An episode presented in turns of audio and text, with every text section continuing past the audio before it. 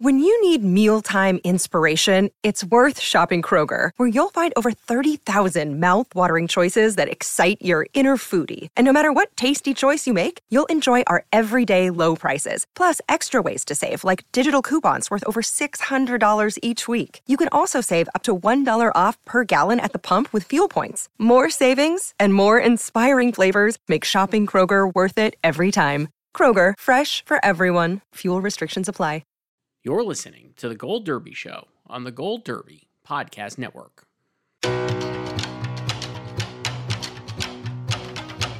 Welcome back to Gold Derby. I'm Christopher Rosen, I'm joined by Joyce Eng.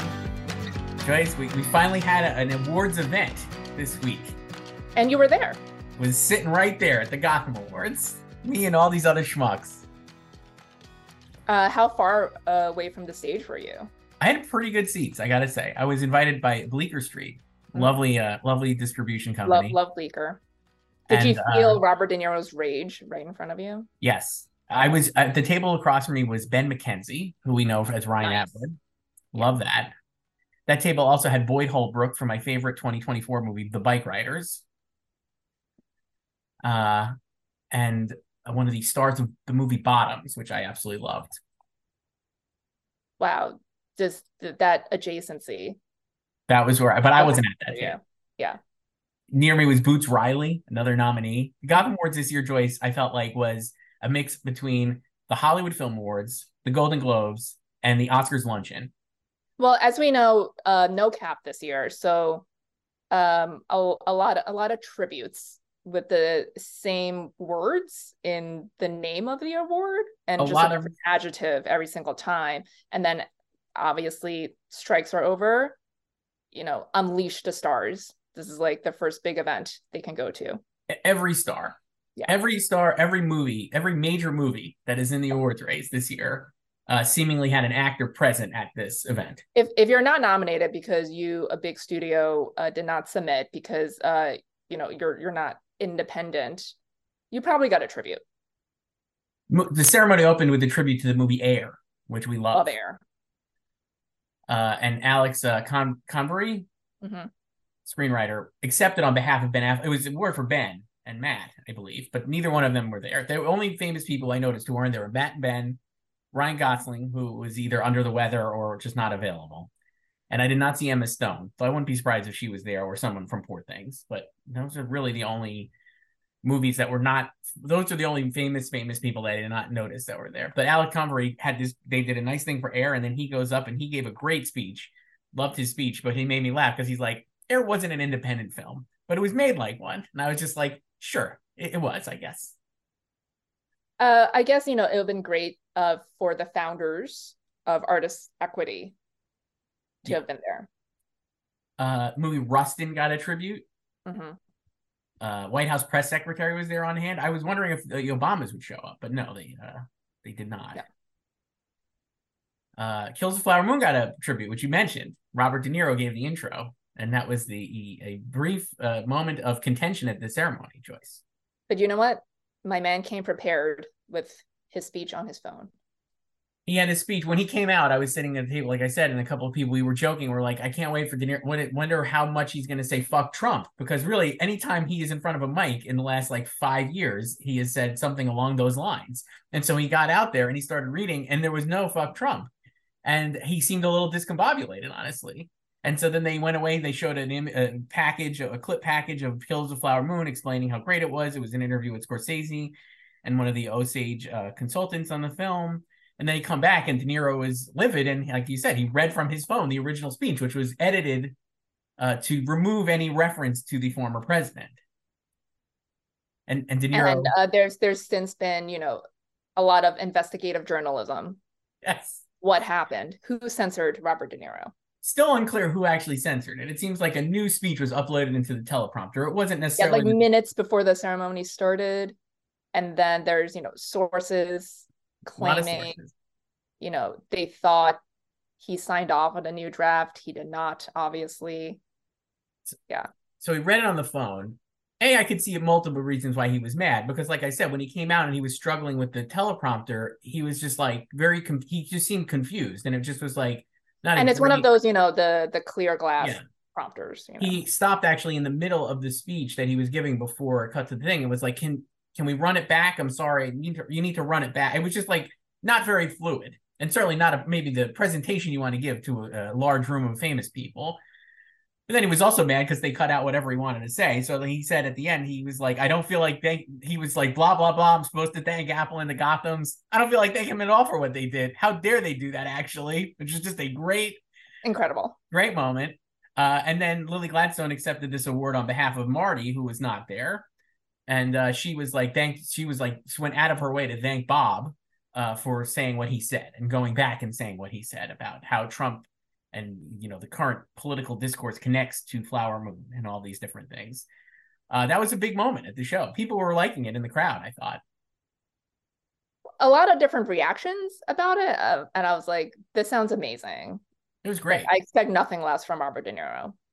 It was great because the Gothams were very quick. Everybody's eating, you know, they kind of serve their food. The thing was, it, it- they had more awards than ever, like we said here. What they added TV awards, Beef won awards, which was pretty cool. Uh, our f- favorite show from summer feels like three thousand years ago, but still out there contending for winter awards and and future Emmys, I guess, in January. Uh, and they added these icon and creator and tributes for all these big movies. Air, Well, well, they're all icon and creator tributes, just a different description for Correct. each one. uh, Air, Rustin, Maestro, Flower Moon. Three? and Barbie were the five, I believe. So a lot of those. Yeah, and this so show they, is- they were they they were a Maestro got cultural icon and creator. Yes. Barbie got global icon and creator. okay. Killer's historical icon and creator. Love it. Ferrari icon and creator tribute for innovation. I didn't even mention Rustin. Ferrari. That's awesome. Rustin icon and creator tribute for social justice. And Air visionary icon and creator. Just Love the visionary. words. The Air one was great. A Michael Mann was there. I think he was one of the only people to get a standing ovation. And Adam Driver did an incredible intro, uh, introducing Michael Mann. Here's my take on the Gotham Awards race, and you'll talk. We'll talk about this. The results mean literally next to nothing. I would say because they're voted on by a small panel of jurors. Every category has a jury of five, a different one for each category. So Well, it's not even like- like the the nom phase when uh, one jury might do two categories. Correct. And so when you see like the winners were like Past Lives won Best Film and Anatomy of Fall won Best International Feature and Best Screenplay and Best Lead Performance went to Lily Gladstone for Unknown Country, not Flower Moon, where she wasn't nominated. But like, but Flower Moon. Flower Moon. And supporting went to Charles Melton for May December. And these are all great wins, and everybody was excited. But like we said, they don't really mean anything, mean anything. But what I felt like the whole thing meant, and again, because the room was like an Oscars luncheon, I was like, you could just get the vibes from the room of what people are excited about this season. Yeah, but I I think you know this season is also asterisk because of the strikes. It's like I think people are excited because this is usually the first stop anyway, but they're even more excited this year because they can finally be out and about talking about these projects Yeah. they've been muzzled speaking about for months. You know, Right. So here was my take. The two takeaways, big takeaways. Uh put Lily Gladstone in first place for best actress ahead of Emma Stone. The room the the it was like the uh the most she was just beloved. Uh her speech for Flower Moon had people crying. Her speech for Unknown Country was wonderful. Uh, people just absolutely like loved her, radiated to her. I feel like I kept thinking of Spike Lee being like how he's like she's gonna win best actress. I was just like, I think there she is. I just was like, I think the embrace of that reminds me so much of like other like actors and people we've just seen win recently where you could just tell that it doesn't actually the performance is the performance and everything is separate, but people are Oh just yeah, no, really it's like it's just vibes. It's vibes. It's vibes. And so while Emma Stone is amazing in in, Flower, in uh, Flower Moon, in Poor Things, I think Lily Gladstone will win for Flower Moon. That was my big takeaway from this Gotham Award. So I put her right in first place. I had her in second. Now she's in first. Do you have her if for like sweeping everything? I think I will actually. I don't know if I've updated SAG and I haven't updated Golden Globes, but I think I'll have her winning everything. Yes. Yeah, I mean that's always been kind of her path and we've seen this basically since the Cannes premiere, like the narrative they were building for her, the heart and soul. She's the the heart and soul of the film, but she's also like, I mean, great spokesperson for the film. Yeah, like she's she's very articulate and eloquent in all the press that she did before the strike and since the strike ended. And like, you know, a lot of the like they've they've done a couple like Q and A's already since the strike ended. And Leo's always been by her side. Like he's he's right there advocating for her. So like she she has a cosign, right? And obviously Marty did all the press during the strike for the release of the film, just Yes. talking her up. So and then you know she he, she has endorsements from Spike Lee. So Yes. but like that's all it like that's the it's just vibes, It's right? vibes. Yeah. It, it, it's full vibes. And I was like, she's absolutely going to win. I think she could be a sweeper. I really do. And I think that like people want her to win. And the thing about this, I also thought too, is this is a movie that we've talked about since we saw it and since Cannes that is like, it's hard to know, like, is there going to be passion for the movie as a whole? Because it's so long and it's such a it could just win that and then like be done. So. and that's it. I was like, I don't think Scorsese's going to win for this movie. I think it'll get, like we said, like it's cus- the Scorsese 10 nominations at least, right? Like the Scorsese 10. but it's not going to go over 10 like gangs or No, It is like, this is like, she is the Cate Blanchett and The Aviator of Kills the Flower Moon. but that also won for the Oscars. I know, but you know what I mean? From a performance standpoint, I just feel like this is it. So, like, I have her winning. That was the other, that was the first one. The second one is, we talked about this, I think, in our column, and I think I already had put him in, but I was like, man, people love Charles Melton. I didn't think his speech was like, his speech was not nearly on the level of a Lily Gladstone. He was more shocked and like surprised that he won. The the buzz inside the room, even before the ceremony started, was that he would win. I moved. I had. Oh yeah, like we I so I update my predictions from a month ago when the nominations were announced. I I had him in first. I was like, I had him in first, and then like an idiot, I put him in second, right before Wow. the right before the show. I had Da'Vine Joy Randolph winning, and then I was like, oh, that's stupid. why would you do that? I don't know. I have no idea. It was just hmm. like it was so clear, I know. even a month ago. And you know what's funny? I had Lily Gladstone in first from the first time for Unknown Country, and then I moved her out for Jeffrey Wright, like an idiot. I don't know. I was dumb. I went like three. I got like three right out of ten. Oh yeah, I think so. I mean, like it, it's like meaningless because it's like you're trying to predict These juries. the the the tastes of five different people each time, like in Right. each category. Uh, so anyway, I put I had Charles Melton in for supporting actor. I really do think there was a lot of passion for him, and while his speech wasn't like an all time moment, like it was not like a Ke Huy Quan or uh, Troy Kotsur moment at the Gotham Awards where both of them won and then like gave great speeches and then were catapulted to their future Oscar wins. But I do think he's got enough passion for him and enough supporters who are very influential, like Natalie Portman and Julianne Moore, who I think could push him in for a nomination. So I think he he's going to get in. That was my other take. Well, you love speeches. I don't think they really matter that much, especially for an untelevised situation like this. And like Gotham's are again, you know, not the biggest award show there is. Like uh, great wins for both of them. I think Lily definitely can win. Um, and I still think Charles is a borderline situation. I mean, I have him in fourth. I, I think he could be fifth easily too, but I do think he'll get in. That was my big take. The yeah, like I don't think either of those wins are surprising. No. Um, and again, there were 10 nominees. uh, it, they're not surprising at all. and it's picked by five people. Um, it's like they're great. Like the Gothams in general are just a great boost for Yeah. whoever wins because you can say you won something. like, and it's and just the vibe. it, Again, it's just the vibes. It's all vibes. and and it's like and i saw you know a lot of people being like you know the last two uh winners of supporting one supporting actor because it was like when when they went gender neutral it was Troy Kotsur and Ke Quan and it's like yeah but their films also won best picture Yeah, I don't. I'm not ready to make that case for Charles Melton, but I do think that he could get in. Uh, other, let me think. Other strange things I noticed. Anatomy of Fall, like a lot of people love that movie, which we knew because obviously won the Palme d'Or. But I mean, like, uh, a lot of support in the room. It felt like for that.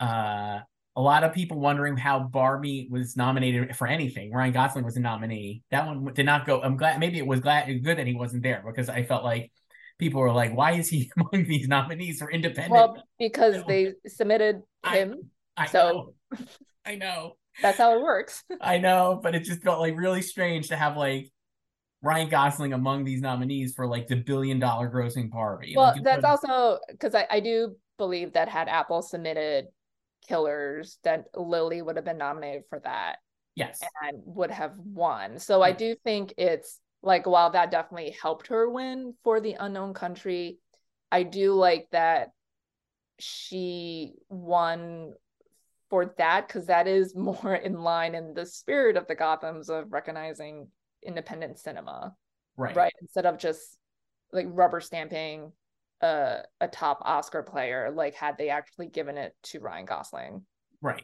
I love that. Like one of my favorite ones is actually A.V. Rockwell one. I think best first. That was yeah, that was like a, a slight upset because Celine Song was because Celine Song was nominated for Past Lives, and Past Lives won Best Feature, and I felt like Past Lives was obviously going to win Best Feature, and again, it's different juries, so who knows? But like, maybe that jury knew that. Every, I'm sure most people realize that Past Lives would win Best Feature, even if you weren't part of that jury, and so like that is a great opportunity to reward a person. I mean, it could have been a jury of five people who hated past lives. maybe, but I I doubt that. Based on, I just feel like it, it was a nice way to to support another film, and it was great. Her win was great, and I thought her speech was really awesome. And it's like that's really what the Gotham should be for, is to like reward. Yeah. Like this, a thousand and one is is not going to be making a lot of you know not going to be winning a lot of awards, at major awards, right? And probably win critics awards or whatever. But like.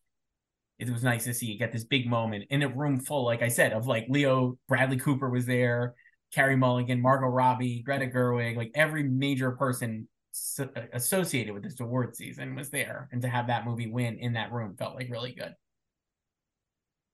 Yeah. Um, also my favorite thing about the juries in general is that in the nom phase, the juries are comprised of uh critics and Yes, journalists, reporters, but in the winner phase, it's filmmakers and actors. it's awesome. I love that. It's like it's like we depend on the critics to narrow down the field, Yes. and then we, the industry, will come in and just pick the winners. Five of us.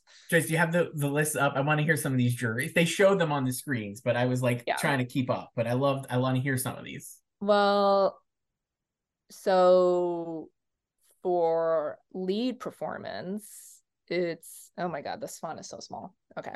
Lead performance, Thomas Bensky, Liz Cardenas, Ethan Hawke, David Lowery, love David Lowery, and Alfre Woodard. Nice. Um, supporting performance, uh, Juan Pablo Gonzalez, Alma Har'el, uh, Stephen James, Anya Taylor Joy, and Julie Yorn. Um, what else? How about screenplay? Screenplay. So this one, um, Lee Daniels, Lena Dunham, Great. Siân Heder, great. Scott Lambert, and Diego Luna. That's definitely the best one. That like that. What a lineup! I will say this. That is a very uh And I they feel like- picked Anatomy of a Fall, which, um, based on that jury, makes sense. It makes sense, but I think it shows that Anatomy of Fall is actually like a very much a consensus movie because those are all Yeah, people- like that's why that's why it makes sense. all different people, right? Like all different like levels and walks of life. And I was like, that's so I was like, I think I had I think I had left Anatomy of Fall out of my best picture nominations. I put it back in instead of Zone of Interest. So I have it back in. I still don't have Sandra Hull- Hüller back in because I just can't find room. But I think Anatomy of Fall will get in for best picture, which I think you already had it in probably, but I put it back in. I just think it's like so consensus. Once again, so so reactive. Well, it just helps to see these things and play out in real life and see what people are excited about in real life. Uh, so that was the Gotham Awards. I got it was great. It was over by nine forty five, which you know love that. I got home like before eleven thirty. What a way to start off the week uh, at, and after a long holiday weekend. And then I immediately last night went to bed at we're recording this on uh, Wednesday, Tuesday night. I went to bed about nine o'clock. I was like, I'm out. That's I'm that's a this that time. Like honestly, like anything before midnight is great. Yeah, I'm too old for this. Mid- was midnight like, midnight is just it's like too late really for me.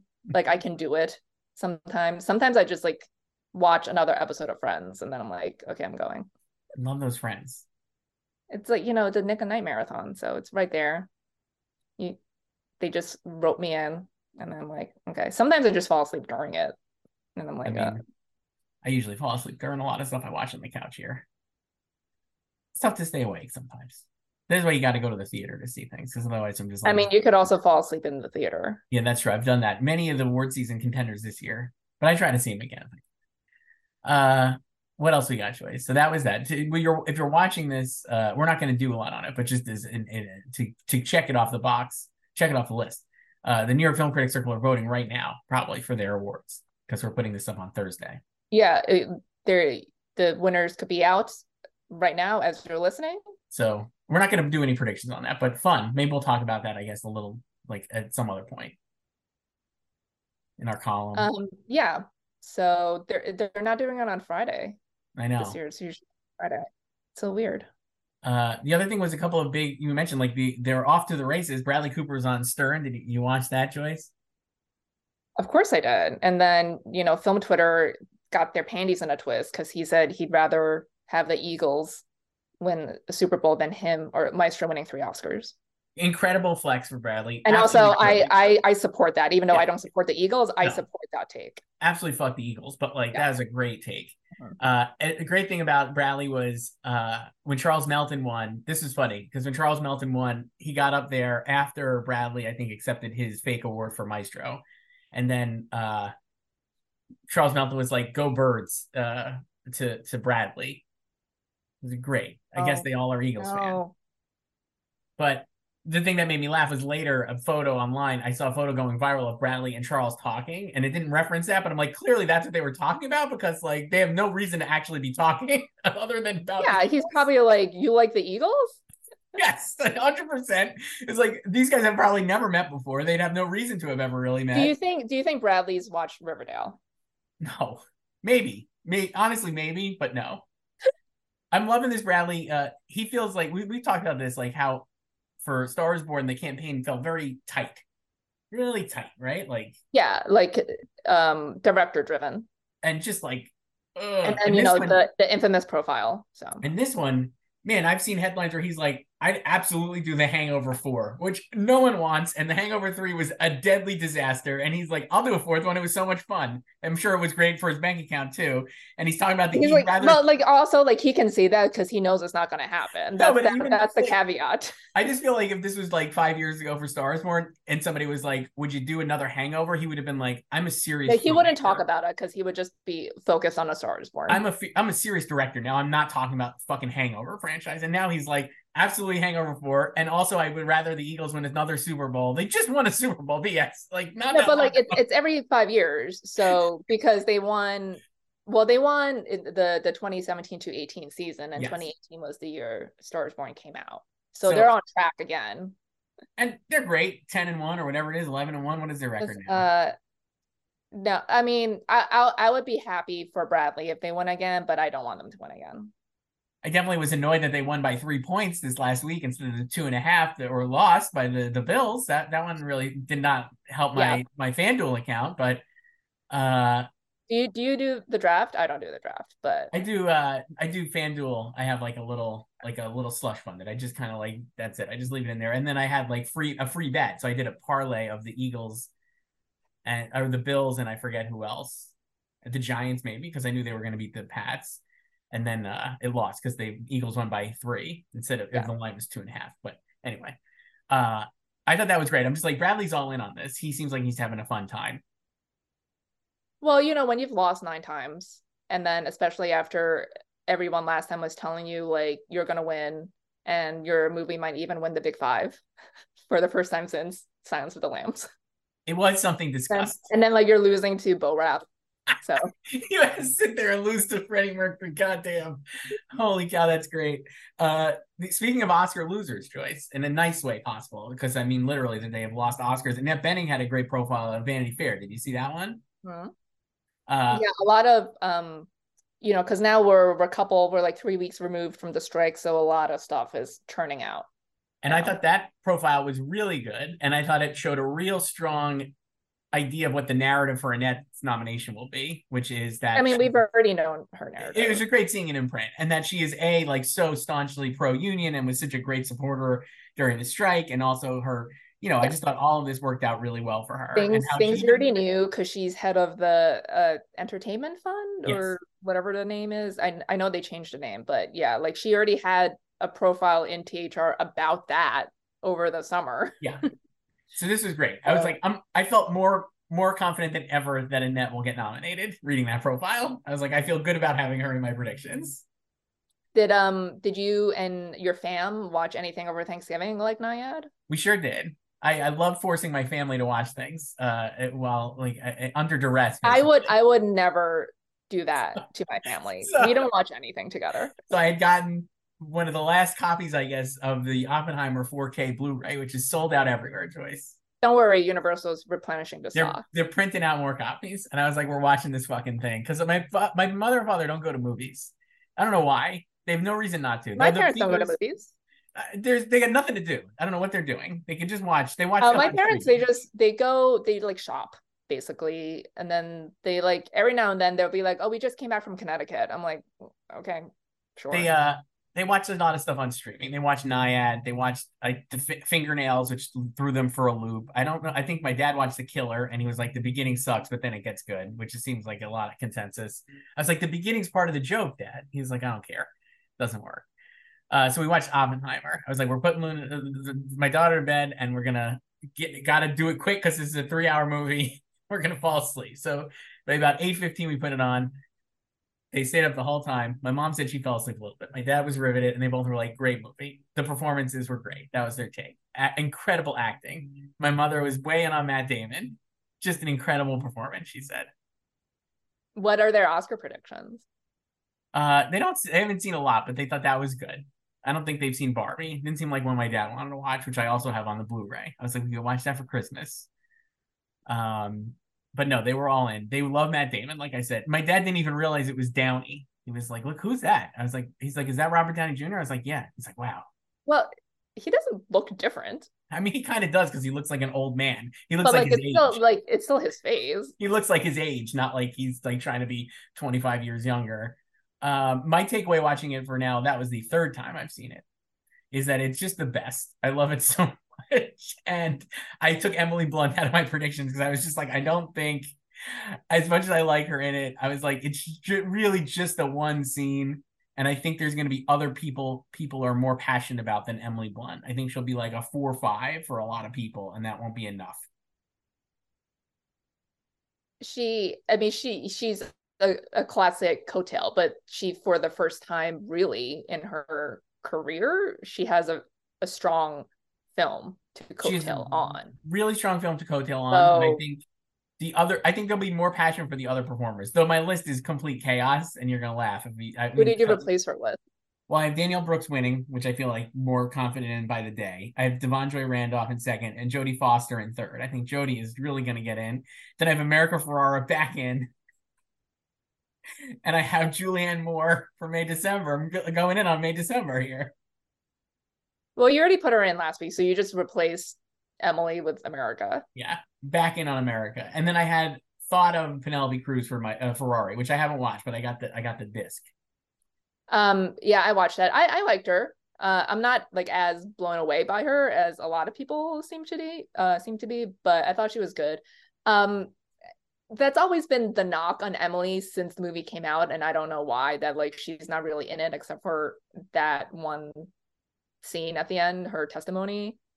Um, like she is in the background a lot when um Robert is testifying throughout, but like she like that's just she's not a lead. We know she's not a lead. No, Like, I I guess more than it wasn't that she's not in it as much because she's I mean she's in it a, a perfectly fine amount to get She's in it about because Matthew Stewart timed it. Like she's in it for like 17 minutes, which is I think she's in it literally 30 seconds less than Matt Damon. yeah I, I'm fine with the way she's in it, but I just felt like the thing I the, I guess the problem I have with her big scene is that if you're watching the movie, it actually doesn't even need like I really like this. I love this movie. It's my favorite movie of the whole year. But I was like, it doesn't actually do anything for the story. Like, it's not like a Victoria. It's not like a great moment. It's a nice moment for her character to like stand up for herself. But there's actually no reason Like I don't even understand having even watched it three times why she's up there. They're trying to get her to like talk about her communist background, and then she kind of throws a monkey wrench into Jason Clarke's uh third degree, but like it doesn't really amount to anything, and it's a cool scene. But it's like one of those scenes at the end of the movie where I'm just like, if this wasn't in the movie, it wouldn't change a single thing about the movie, and that to me felt more of a detriment to the her possible candidacy, I guess, than whether she's in it a lot or not. You know what I mean? It just doesn't. If you took that scene out, would anything be different? Well, like if you took that scene out, she still has her. I mean, her big moments really are in the third act because you see what, like, how much it's killing her. Like, she literally says to him that, like, why are you just right. letting them like run roughshod all over you? Right. And you think like everyone will forgive you because you let them. So like she's fed up with him and she's also trying to defend him. So right. they're like all of her material is really in the third act. So i think it's it's fine for the story and it makes sense for the story. Um and it's like i i think i think people just want her in it more which i understand. And then also it's like the knock on nolan like he doesn't know how to write like female characters you I, know, which yeah. I don't think is fair to this movie because it's so from the perspective of Oppenheimer. Um, but I also don't think like your issue with it, like story wise, I don't think people think about that. Like they'll just be like, I love Oppenheimer, I love that scene, like her scene, and like they'll yeah. Maybe you're right. I mean, that's very possible. I just was like, I to me, I was like, it's a great scene and she's great in it, but I have no idea why it's actually in the movie beyond like giving her more to do. And I actually think she's maybe even better in the scenes you're talking about, which are very short, but like her like fighting, like, why are you like those scenes when she's like arguing about like having him stand up for himself in the third act. And her best moment is actually like when she doesn't shake uh uh yeah, like all of her stuff hand. is in the last act and people love her in the last act. And you know what I say, you need a good beginning or a good yeah, ending. I still think I still think there would be more support though. Like we said, there doesn't need to be a lot of number like I feel like there's more like there's to me it feels like Julianne Moore would have more number ones and like a lot more passion behind her, even if she's not going to get the mass aggregate amount of votes that maybe Emily Blunt would get. So that was why I kind of like think her and America Ferrera could get in on passion beyond Emily, who probably is going to be like a four or five for a lot of people. Um, I like I think that category is pretty open at this point anyway. And then again, she just has a strong movie and well, like movie supporting's all great. about coattails too. Mm-hmm. And it's not like i don't think she's i don't think she doesn't not have passion. Like i think there there she has passion especially for the testimony scene and the handshake right. refusal. The handshake so i don't like like she i don't think she'll she'll get a ton of number ones but i think she'll get number Enough. one. Like, I don't think she's a filler nominee. Like I, I have her as a solid third, which you might consider just filler because it's not first. No, I think that's pretty high. I think the top three, if you're a top three, that's really good. So yeah, I, like I don't, I don't think she's winning. No. But it, like I think like everything really for the first time is lining up for her to get her first nomination. That's true. So I could see her getting in, obviously, but I don't have her in, and I just could see her not getting into. Um, other takeaways from it, Cillian Murphy rules so good. He's the best. And, and then... Downey is amazing. And the, the writing is so good. And I was like, actually, this time, you know, I've been on Team Matt Damon, and this goes to what you were saying about how it's going to be impo- not impossible, but unlikely for it to get another male actor in in supporting because how do you pick a fave? But I was like, man, David Krumholtz is so good, and he could probably get in on like merit but he won't get in reality. And I also thought Alden Ehrenreich is just awesome in his scenes with Downey. It's they're just so good. He's so good. All all the dudes are great. The entire supporting cast. So, um, but I do think like they've they're streamlined to focus on Downey because that's just easiest. And I think you're right. And I still I still think he'll win. I still have him in first. Joyce, we could go to emails now. Now that we're off of Oppenheimer. That's so many emailed us at slugfest at goldderby.com. I'm going to start with this one because it lets us talk about some categories we haven't really discussed yet on, on the pod here. It's from our old pal Harold and Maud. You remember? Hi, Joyce and Chris. I hope you're doing well. Today I have two questions. My first being about best original score While I know this category isn't particularly important, and you haven't really predicted it yet on Gold Derby, I have been adamant since day one that Indiana Jones and the Dial of Destiny will get this nomination, and I feel like I'm somewhat alone on this.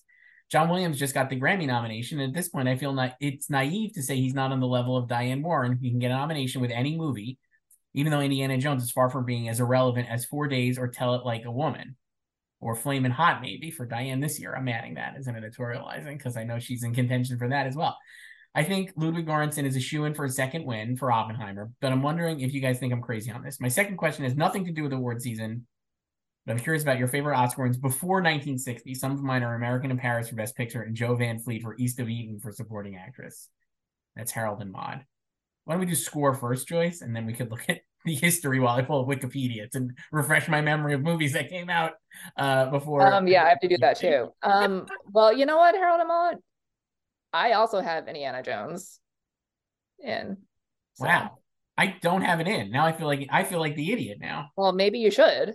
Uh, you so you can predict these shortlist categories now because they've yes. been added at some point. I don't know. We don't we don't control this, but they were added. So they were added. So here's what I have. Want to do these quick? Should we go through all of them, or just score? I mean, do we need to go through all of them? that might take score. a while. Why don't we do score and song? Keep it musical. Uh, for score, I got Oppenheimer, Kills the Flower Moon, Spider Verse, Elemental, and Poor Things. I have Oppie, Poor Things, Killers, The Zone of Interest, and Indiana Jones and A Dial of Destiny. So you don't have either animated movie. I did not. I thought about Spidey, and then I just saw Indy right there, and I'm like, I'm just gonna go with John Williams. So uh Elemental would be Thomas Newman getting in, and he's never won. I think he's got how many nominations, Joyce? 13, 12, 13, something. A billion. Like he's he's gonna catch up to John Williams. uh having rewatched that on an airplane recently, it's a really solid movie and uh, a great score. And the Spider Verse one, I'm not forsaking my pal Daniel Pemberton. He just fucking rules. And the Spider Verse score is the best. It's so much better than the actual movie itself. Uh, I can't even stress how good it is. And he's got new themes and all these different things. I feel like that could um, almost win, even though I have Oppenheimer obviously in first. So if I was going to put John Williams in, I'd have to drop Poor Things. And kind of like maybe I will because I don't really remember the score that much.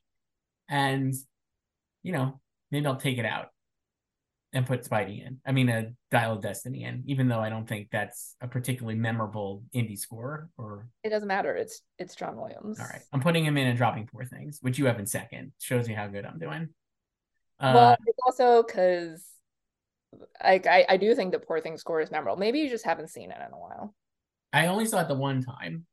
I've I've only seen it the one time. and time, I did not it a month later than you did. I did not sleep through it. I, I watched it. I liked it a lot, and uh um what's going to be your Babylon this year in emergency? Well, Spider Verse, I think, is the best score of the whole year, even better than Oppenheimer. And I don't even like the movie that much. I think it's totally fine, but uh, it's a fine movie. It's like a B, but the score is an A. I love the theme. I love the Gwen stuff. My big take on Spider Verse is that should just be they should have just made a Gwen movie. I mean, that's the first 20 minutes. It's the first 20 minutes, like the last 20 minutes. So I'm like, you could have just made that as one movie. it would have been like the best. And the Miles stuff in the middle feels like a lot of setup for the next one, which I'm very excited to see whenever it comes out. But I thought this is like an all-time Pemberton score. Um, he also did Ferrari, which you can hear once you watch it. So I can't wait. Yeah. Uh, good year for scores. I actually also really love the Barbie score. I think it's awesome. It gets lost, kind of like ignored because the music, the songs are so good, but the score itself is great. Yeah, it's just a lot more subtle. I don't think it's getting in. No. Um, uh, in song, well, we're keeping a musical. I got uh, what was I made for? I'm just Ken, and Dance the Night Away or Dance the Night, all in there for Barbie. Then I have This Wish, which I gotta say, Joyce. You have three songs. You can't have three because only two can get in. Only two can get in. Yeah. Oh, okay, great. That only two per movie. Okay, that makes it even easier. So then I have bar. What was I made for? And I'm just Ken. This wish, the color purple, and I have Flamin' Hot fire inside. Uh, I have what was I made for? I'm just Ken. This wish, keep it moving, and the fire inside. That was the, the Diane I chose. Yeah, I have the same one. They're promoting that heavily. Yeah. So obviously that that I mean I just had that locked in at five right there, and then I was like the two Barbies and then two more slots So, So the movie Wish, Joyce, not uh bombed.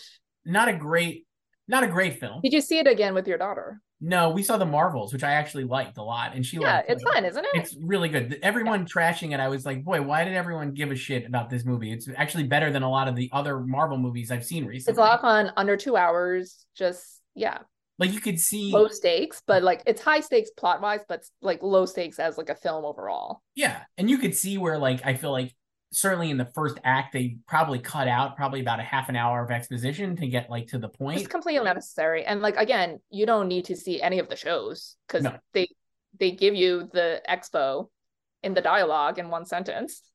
it was great. I thought it was actually pretty good. I, I thought it was like I'm not like I'm not the biggest uh, Eternals fan. I thought that was like really bad, and I didn't think a lot of like Thor four and Black Panther two was great, but I thought they were like well made. And this I thought was like just better than those movies. I don't know if it's as well made. You know what I mean? Like uh, Black Panther two had like a higher pedigree of all the elements, but the story I thought was not as good as like Marvel's. yeah. Um it's it's just, you know, it it's it's getting eviscerated because it unfortunately is just coming out um at a time when things are not great for Disney or the MCU. I think that's it. Uh, and then you know not- we know yeah. we know everything else about how how the internet feels about some of the people involved in the film so Yeah, that but felt so- a lot of that. I also felt like when critics, my take on always on critics is, uh, some of my best friends are critics, Joyce. But my take on critics is when they do uh, see a movie, they give a good review to a first movie that is not as good as they said, or is they feel like embarrassed that they gave a pass to the first time. When the second one comes around, they're extra harsh on it, and I think Captain Marvel got pretty solid reviews, even though I think it's actually not very good at all. And I think it's like way worse than the Marvels. I think the Marvels is a much better movie than Captain Marvel. But I think people were like going to be extra hard on the Marvels because they felt like retroactively that they should have been harder on Captain Marvel. Yeah. And but that also came out you know right before endgame and like all the hype was you know like uh you know a female lead finally so not black widow Yes. and it made a billion in the box office Mhm. because it was leading up to Endgame too. Yeah. So it's and like yeah, I do think that's like a thing. And again, I I'm friends with a lot of critics too, and it's like the same thing with TV shows too and seasons. Like sometimes the first season just raves, right? And then the mm-hmm. second season, it's like you're looking back on the first season and like you're trying to judge the new season based on what you thought of the last season, but also now you're rethinking of the la- the last season because of what you just watched in the new season. And also what the response I think to the, the first season was Yeah. because a lot of people are reviewing things before people Yeah. see. And then TV is also interesting because sometimes you don't get the full season to review. It's just like Right. the first four episodes. That's true. Uh, Wish though I did not see again. Love love the music. I think this Wish is a great song. It's a banger. I haven't heard it. What if, what if this is like my new No Time to Die? It could be. Uh, Keep It Moving from the Color Purple, I think is uh, a pretty solid song. I would say the placement in the film is a little uh, tonal whiplash, but it's a good song. Uh, yeah, yeah. It's a very happy, it's a very positive yeah. song. It's it's nice. It's just like uh, you know, more stuff for Halle Bailey to do. and it, it feels like it's a big year for her. I could almost see. I almost put her in for color Pur- uh, for uh, color purple for for a Little Mermaid too, because I think her for the first time is a really good song also. Um, but yeah, that's uh, Do you have the Billie winning again? I do. Yeah. Um, so that's music choice. Yeah. So uh Indiana Jones. I I don't even remember the score. So How about uh, so best Oscar winners before 1960? oh right, I need to. This is a nightmare for me because I don't have a good memory. Are we it. are we just like any category? I mean, do we do any category? Should we just do like best picture? Um I don't know because if it's like before 1960 um I would I'll, I'll just uh, do my default and do a streetcar named Desire. That's good. I was gonna do the apartment, which is 1960, but Yeah. Can I, can I count that? No, because it came out in 1960. Okay. So I guess Casablanca, I'll just be basic and do that. It's another one I like. It's tough to think about these old movies because a lot of them do they I mean like I think Casablanca still works now as well as it did, you know, Yeah. it's like a timeless movie. But some of these I think are a little dated, I would say. The apartment, not so much. I think that's a real, real all-time movie. Uh let's see where I got here. Let me see. Other emails. This one's from Guillermo, longtime long time listener. Hi guys, I hope you have a, had a great Thanksgiving. It's been a while since I wrote in all caps LOL. Sorry about that, but I listen every week. My question is, which acting category do you see the, the being the chaotic one this year? Last year was supporting actors Angela Bassett, Jamie Lee Curtis, and and and Kerry Condon splitting many awards. And which will be the most locked? Bonus question for Joyce: Predict the Australian Open men and women winners. I'm going Oh with uh. Nole and uh, Rybakina. Did I say that one right, Joyce, or no? Oh, Nole, Novak Djokovic, Yeah. and Elena Rybakina. There you go. So we've talked about this in terms of sweepers and also chaos. Might take after. I think I would have said best actress, but now I'm all in Lily Gladstone sweeping. So I probably will remain with best supporting actor as probably the most chaotic one this year. I think it could be set up for a Downey sweep. Um, but I also think Gosling could win. I think you're going to see a lot of Charles Melton critic prizes, and I think we could have a lot of different winners there, certainly from the televised shows. Like I could see that being a little more open than maybe I thought. But I don't know. I, we could end up with like four pretty set categories by next month. Yeah, like the like for like the televised awards Yeah.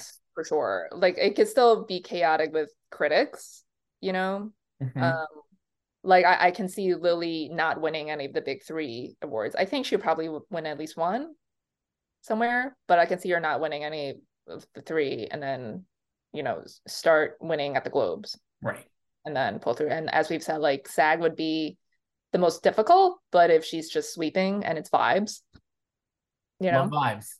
Um, yeah, I think before uh Color Purple was seen, uh I would have said supporting actress, but I can see Danielle just stomping through now too. And she's another one who I think might not win any of the big three critics awards, but I think should do really well in regional critics awards. And then she could start her sweep with the televised awards. So and like same thing with actor too, because I, I think most people have Bradley. Although I think Cillian is still in first, like I overall. think Cillian's still in first. I think Bradley, if he wins, starts winning, I think you'll get the get the sweeper going. We could have Bradley, I mean Bradley, Lily, Danielle, and Robert Downey Jr. could just sweep through. I hope they don't. I I hope we don't get boring sweepers in all four because I hate that. We could though. I year. need I need chaos in at least one category. So I don't know where it's gonna be. I think that could be real sweet. Uh, who knows? it's just like guys, like do your own thing. Like think for yourselves. Stop I copying off of some other people's homework or just because you see someone winning and you want to say you voted for them too, even if it's not your favorite. Uh, how about the Australian Open stuff? Um, yeah, uh, I I would never bet against Nole in Aussie, so he's going for number eleven. There, it'll be great if we have a Nole Jannik Sinner final, especially after Jannik's fall run and like he he beat him twice within two weeks. Just beat him at Davis Cup, um, after the round robin at the ATP finals, and then Nole beat him in the final. So, um, but yeah, that'll be good. But I think like you know, like Nole will be refreshed because now it's the the off season. The tennis off season is very short. Um, and that's that's you know his best slam. Um, the woman side will be interesting because I think we have a lot of people who could win. Um, Iga Swiatek, I think she she could do well there. She hasn't made the final there yet, but I think she's gotten her mojo back since she lost and now has reclaimed a number one ranking. Mhm. And obviously, Aryna Sabalenka, defending champion, um, you know, can't counter out, especially if her serve is clicking. And then Rybakina, like I really thought she was going to win last year because she made the final and she won the first set. And uh, but then Aryna came back because Aryna has uh she she can capitulate. Okay. uh, especially from a winning position. Um, but she came from behind this time, um, and and won. So yeah, I worry about Elena because she has some uh like health issues a lot.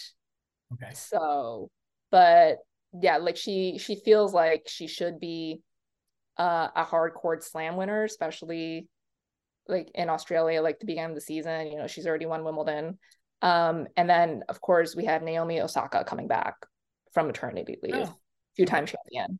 Yeah. So that'll be fun. I don't know if she'll win, especially right off the bat, but you know, like when Kim Clijsters came back from two years and having a child, she won the US Open in 2009. So who knows? It's great.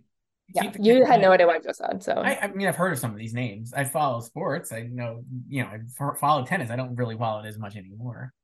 Not the, you know what? It like anyone can win as long as it's not the Eagles. So. Okay. Uh, email us at slugfest at goldderby.com with all your tennis questions because Joyce is an expert and we'll be able to answer away. Uh, this one's from Frank. Uh, hi, Chris. I was finally able to see you. Saltburn in its wide release, and I loved it. It really nails the ending, even though it's so twisted and is really just entertaining. I don't think Barry Keoghan will get an Oscar nom for this, but he a thousand percent should. It really should again for screenplay though, just for the line when Rosamund Pike calls someone malignantly ugly. Just amazing. That's from Frank. One of us. One of us. Is this your other burner? It's not, it's not my burner. We are proud and strong. The Saltburn Hive remains committed to Saltburn. I'm I'm really happy that last week when we had to assign uh, side dishes, Thanksgiving side dishes to films, that I said Saltburn is Brussels sprouts because it's polarizing, and as we've seen the past couple days, it's Brussels sprouts. Wow, people really hate this movie in a way that they have not hated something since Babylon, which is also one of my favorite movies, and previously The Wolf of Wall Street, which is also one of the greatest movies ever made. So I feel like this will age well, and I feel like uh I know you were you were not you did not hate it and you did not love it. So you're No, it's like it's totally like in the middle for me. Like it's totally fine. But when I was watching it, I was like, this is such a Chris movie. Like it's totally Babylon coded. Um, it just like everything was it's this is another vibes thing. Big vibes. It's like uh you know aesthetically great amazing. Um and but like dramaturgically doesn't really make a lot of sense especially in the third act. I will say this my takes on the movie are a i think it'll age well and i think the people who hate it are over the top in their hate. And i B, think that's true. I, like also, I think it's it's totally fine. I also think if you look, uh, maybe it's just my self-selecting, but I would look at the Letterboxd and I look at like who's giving it like two stars or two and a half stars, which is bad on Letterboxd because you're out of five. It's a lot of uh, male critics between the age of like 35 and 50, and I think they are. It is interesting. I will just say I think it's interesting that they that that group has seemingly really been triggered by this film, and part of that I think the reason is because the idea that their avatar in the film is Barry is actually not a hero and is actually like kind of shitty is part of the reason why. I think people are expecting maybe more of a straightforward uh let's go eat the rich and like be feel good about it and that's not really what the movie is and I think that makes it more interesting as a movie but I don't know. We'll see how it ages. I mean I, you know as you know I'm not on Letterboxd but uh like i i know a lot of women who don't like it either like they hate it too. Um i know uh two people who saw it over the weekend. One of them was just like whatever and she thought um uh what's his name? like archie should have been the the main character. He's great. Yeah. And so that was her hot take. And then the other one uh she hated it. But for like her issues were with it were with the script like similar to me just like the last act. And then um so it's not like it's it's not about like at any of like you know the the twist. Like but my, my thing with it is more like i it feels like it doesn't really know what it wants to be. Like it's like i understand all the shock value which is fine but then it's like do you want this to be a twist or not because it's super obvious i never yeah. thought that it felt like a twist uh, one of the, i was talking to somebody about this at the gotham awards and they were saying they enjoyed the movie, but that presenting it as an awards movie has done it a disservice because it sets expectations at a different level. And I mean, like Emerald Fennell has talked about like cruel intentions is like a main like is she, is she on her Letterboxd? they you know the letter, they do like a letter Letterboxd on the red carpet yes I, I know what happens on Letterboxd.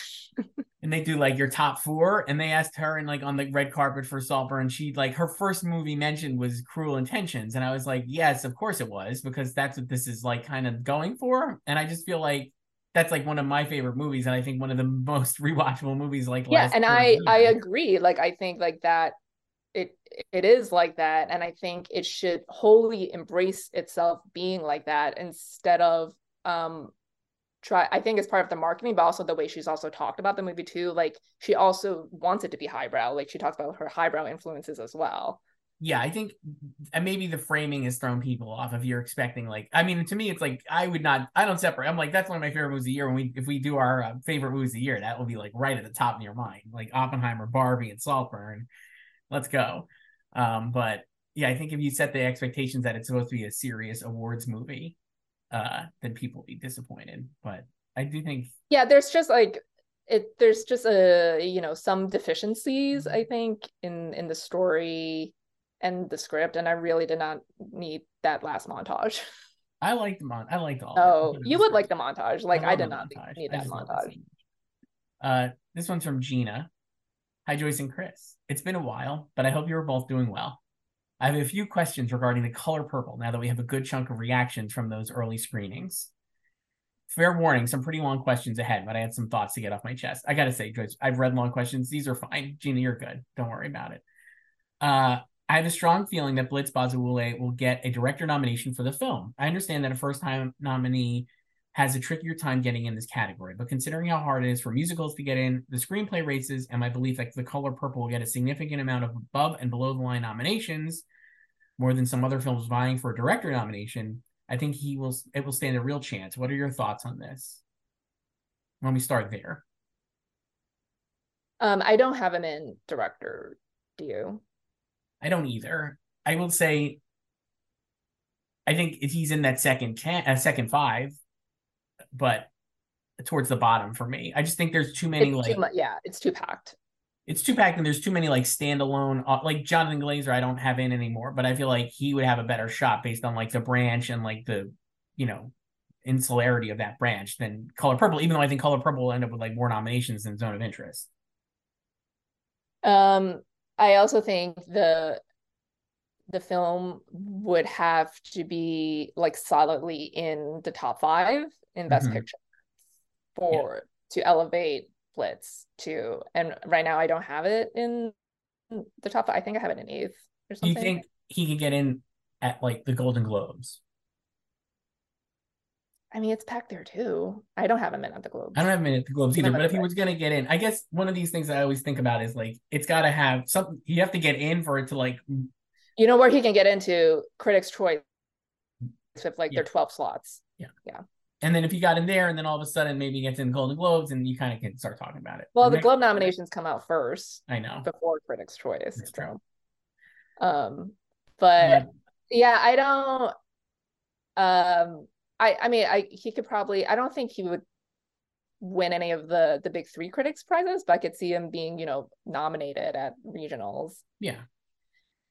And stuff. I don't think BAFTA would go for him I yeah, I think like he would have trouble picking up uh, precursors. Yeah. Nominations. Yeah. So, but if but if the movie like I think the movie would, would do well uh box office wise, um, and if it does sustain, you know, good word of mouth and have like great reviews and just kind of rises into the top five, then maybe he could get pushed in there. But right now, I I don't have him in. So uh, next question for Gina. I have this sinking feeling that Colman Domingo could surprise with the supporting actor nomination, especially if voters really rally behind the film following its release. Could he and Charles Melton Melton both prevail together in this case?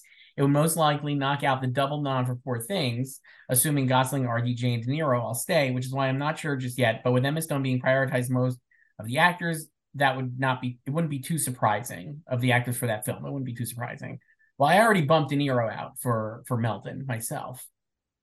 And I think if I was gonna put Colman Domingo in, and I actually think he could be like in sixth right now, honestly, and uh based on how in he's supporting actor. I think he's like not far off. Uh, maybe seventh. I guess I'd have De Niro six in my case, and then and then Colman seventh ahead of like Dominic Sessa. I guess like that. He's like in that range to me. I could if I was gonna knock off one of the poor things people, I would actually probably knock off Ruffalo over Dafoe. Be- because you're you're swayed by Willem campaigning and doing interviews, and Mark not having done much yet. Nailed it. You're just so predictable. Nailed it. Um, what about your guy Sterling K. Brown? Uh, I think he'd be behind these guys. I think it's a great. I, I I guess the problem with that is like all of the people in American. I still like have American Fiction like locked in for a SAG ensemble nomination. I think it's hard to pick one of the actors, and like they're all like so supporting of Jeffrey that it would be tough. I think for any of them to break through individually. Uh, I I I had Colman in in my like early early predictions last March, I think, or or in March. Yeah. I guess not last March, but um, yeah, I don't have him in anymore, and uh, I I think it's similar to Blitz. I think the movie will really have to explode to carry him into here. Um, and I don't know if I even because I've seen you know people obviously talk about like oh he could get double noms with like this and Rustin and lead and I I don't think that's gonna happen and I don't even think like one necessarily helps the other or like Rustin will like help him here No, you know I don't. I think he could get in here, uh, and it would not have anything to do with him also getting in or not getting in for Rustin. yeah yeah But I do think he can get in. I, I don't have him, like I said, I would have him in that like seven, eight range for this. yeah like it's a very flashy big performance it's it's the the villain Yeah. role you know he's Mr. so he does get to do a lot um in it and um yeah I still have my my double poor things so Me too. I just took out De Niro for Melton. I have the double poor things. If you had to pick a poor things, would you also pick Dafoe though? You were early adopter on Dafoe. uh, would I pick him to keep If you had to drop one of them, would you drop if I had to drop one of them Yeah.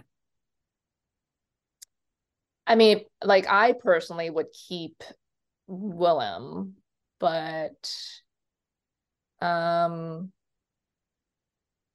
I think I think I would drop him though for predictions sake because I think people might just you know find Mark more surprising because I think Yeah. people don't know he's funny.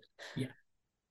And um, so last part of the, the Gina email. Assuming that Danielle Brooks does win supporting actress, and assuming voters love this film a lot, do you see the color purple getting at least one other win? I ask this because I've seen someone suggest should Barbie vote split an original song, it could grab a win there. Either that or the color color purple could potentially stand a chance at upsetting in costume design since it's getting a ton of costume mentions from the initial reactions. Love to know your thoughts, and I appreciate you both so much. Have a wonderful day. That's from Gina. oh, you too. Uh, I don't think I have an interest anywhere else besides Danielle. I don't either. I think costumes would be tough because I think of Barbie and Poor Things, the elaborateness Yeah. of those costumes feel like top. I I would yeah I would say they're ahead of Color Purple. and I think it could production design I thought was actually like really cool, and I think it could compete there. But again, Barbie and Poor Things feel so original and elaborate that it might be tough. But I, I would say actually maybe has a better chance of production design than costume, so I wouldn't have it winning in either. Yeah, I think it's like just really tough competition in both, and um, I I don't like I think if it's like not Poor Things or Barbie winning one of them, it'll be the other. You know, I- Yeah, I could also see. Here's what I was thinking too. I think it could get in for adapted screenplay. uh, I don't have it in adapted I, screenplay. I I don't I don't either. But if you look at the list, I this is the tougher category. So I have right now, and it's a musical. five. Here's my five. You're gonna laugh in my face. Uh, Oppenheimer, American Fiction, Poor Things, and Killers of the Flower Moon. That's like a pretty set top four. I feel like, right? Like for argument's sake. Then I have Are You There, God? It's Me, Margaret. I just threw it in because I like it. Uh, Zone of Interest is in fifth in the odds. All of Us Strangers, both could easily get in. Then Are You There, got Me, Margaret. Spider Verse, and then The Color Purple. I don't think it's far off that The Color Purple could get in, honestly, if if people like it. I mean, I I think like where it is now is probably accurate, Yeah, but would I, have it in, like saying. it's just you know it's a musical script. I know. And then this like like maybe if it were an original, which is way emptier. but yeah, like I have my five is oh my gosh, where am I? Uh, Oppenheimer, American Fiction, Poor Things, Killers, and The Zone of Interest. Right. So, and then I I think like all the strangers would get in before Color Purple. Right. So, right. but even if it got in, I don't think it's winning adapted No, screenplay, no, which was her question. I don't think so. Uh, last one here, and we'll be off next week. We're going to do our Globes picks, Joyce, which is great. We got time for one more email here. It's from our old pal David L. Hi, Chris and Joyce. Please read my full email. It's short, so don't edit it. So we're starting off with a bang. Uh, my two questions are why does Joyce keep saying that 2014 was a weak year for Best Actress? There were so many great lead roles for women in the category that year Felicity Jones for The Theory of Everything, Rosamund Pike for Gone Girl, and Reese Witherspoon for Wild. I remember when I was bawling my eyes out seeing Julianne Moore in Still Alice as this woman was struggling with Alzheimer's. Do you really think those roles are weak? No, I don't. Weak, I mean, in terms of the Oscars, because the nominees were Julianne Moore, Marion Cotillard, Felicity Jones, Rosamund Pike, and Reese Witherspoon, and only one of them was from a Best Picture nominee, I Felicity mean, Jones. I- I would say agree that is a weak year, but I mean, I think personally, like Rosamund Pike and Reese Witherspoon are amazing in those two movies. No, th- these are completely separate things. Like he's Right. reacting to the performances, which Yes. that's not what I'm talking about. I'm talking about the Oscars. I'm never talking. It's about, uh, like we said, it's about it vibes. It's not performance always. It's Yeah. vibes. Like I Uh, love Gone Girl, but the they did not like Gone Girl. Okay. My other question is, why do you think the new Globes membership will affect who they choose to nominate? Like when Joyce said the old Globes would nominate Joaquin Phoenix for Napoleon. Here's my theory. What if the old Globes is still the new Globes, but more members with similar same tastes? I have a feeling a lot of the Globe voters from Europe will love Napoleon. Also, when are you guys seeing George Clooney's new film, The Boys in the Boat? I'm seeing it at a screening on December 6th in New York. And I heard from film critic Jordan Ruimy uh, that it was screened for Globe voters and Critics' Choice voters before Thanksgiving, and they've said it's Clooney's best film since The Ides of March.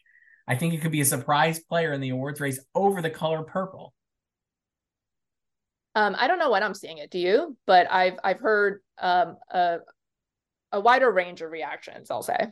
I haven't heard honestly a single thing about it. I, Oh, I've seen the I- trailer, and I haven't talked to Uh, anyone seen it. Yeah, I well, I don't personally know someone who saw it, but I know someone who knew someone who saw it, and uh, they did not like it. I I love George Clooney. He's one of my all-time favorite actors, and I think as a director, I wish his movies were slightly better. Same, and I kind of wish he would just sometimes focus more on acting. He's absolutely one of the greatest actors that ever live. Uh, I love him so much. But yeah, I've not heard a lot about it. I don't know when I'm seeing it, but I'm sure we'll see it at some point. Yeah, um, but also it it's just the the campaign has been very quiet too. So like from the from the back end, it's it's like you know at a not even at a simmer because at a simmer you think you're going to be at a boil soon. I It reminds me a lot of uh, Man Called Otto from last year, where it's like a late, late movie that's for adults that uh, is pretty good and probably will do pretty well as like a movie in theaters. Like it's going to be in theaters. Like so, I think I think people will see it. Uh, and it will play probably with like nice legs because it's into January. No one's gonna be there's no real new movies and all this stuff. But I think it's too late to make any significant impact in like an awards race. But who knows? Yeah, and like really, all they've done is just drop the trailer like a month ago. Um, I mean, like I I want to see it. Like I I read the book. This is a book I have read because you know it's about the Olympics. So right. Um, I'm there. Um, but yeah, um, it might it might be too late to really make a dent Yeah. anywhere. Yeah. So And how about the Napoleon part the Napoleon part, um, his question, which was like, do you think it's the same old globes voters? um, they they added more people, so it's like it's new voices. Yeah. So we don't know how they feel, but I think they're also very aware of why they've been added. Yeah.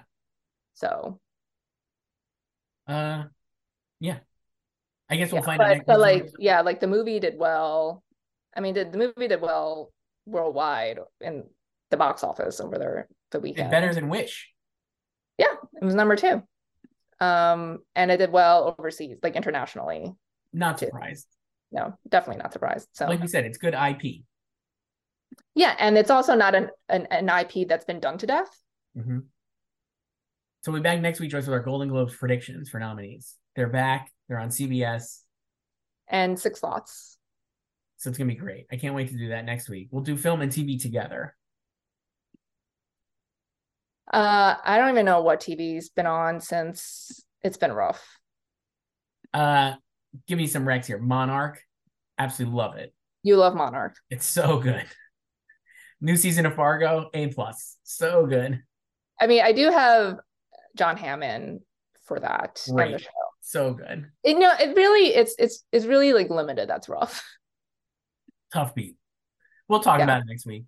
Uh, this is fun, Joyce. Talk to you then. Bye.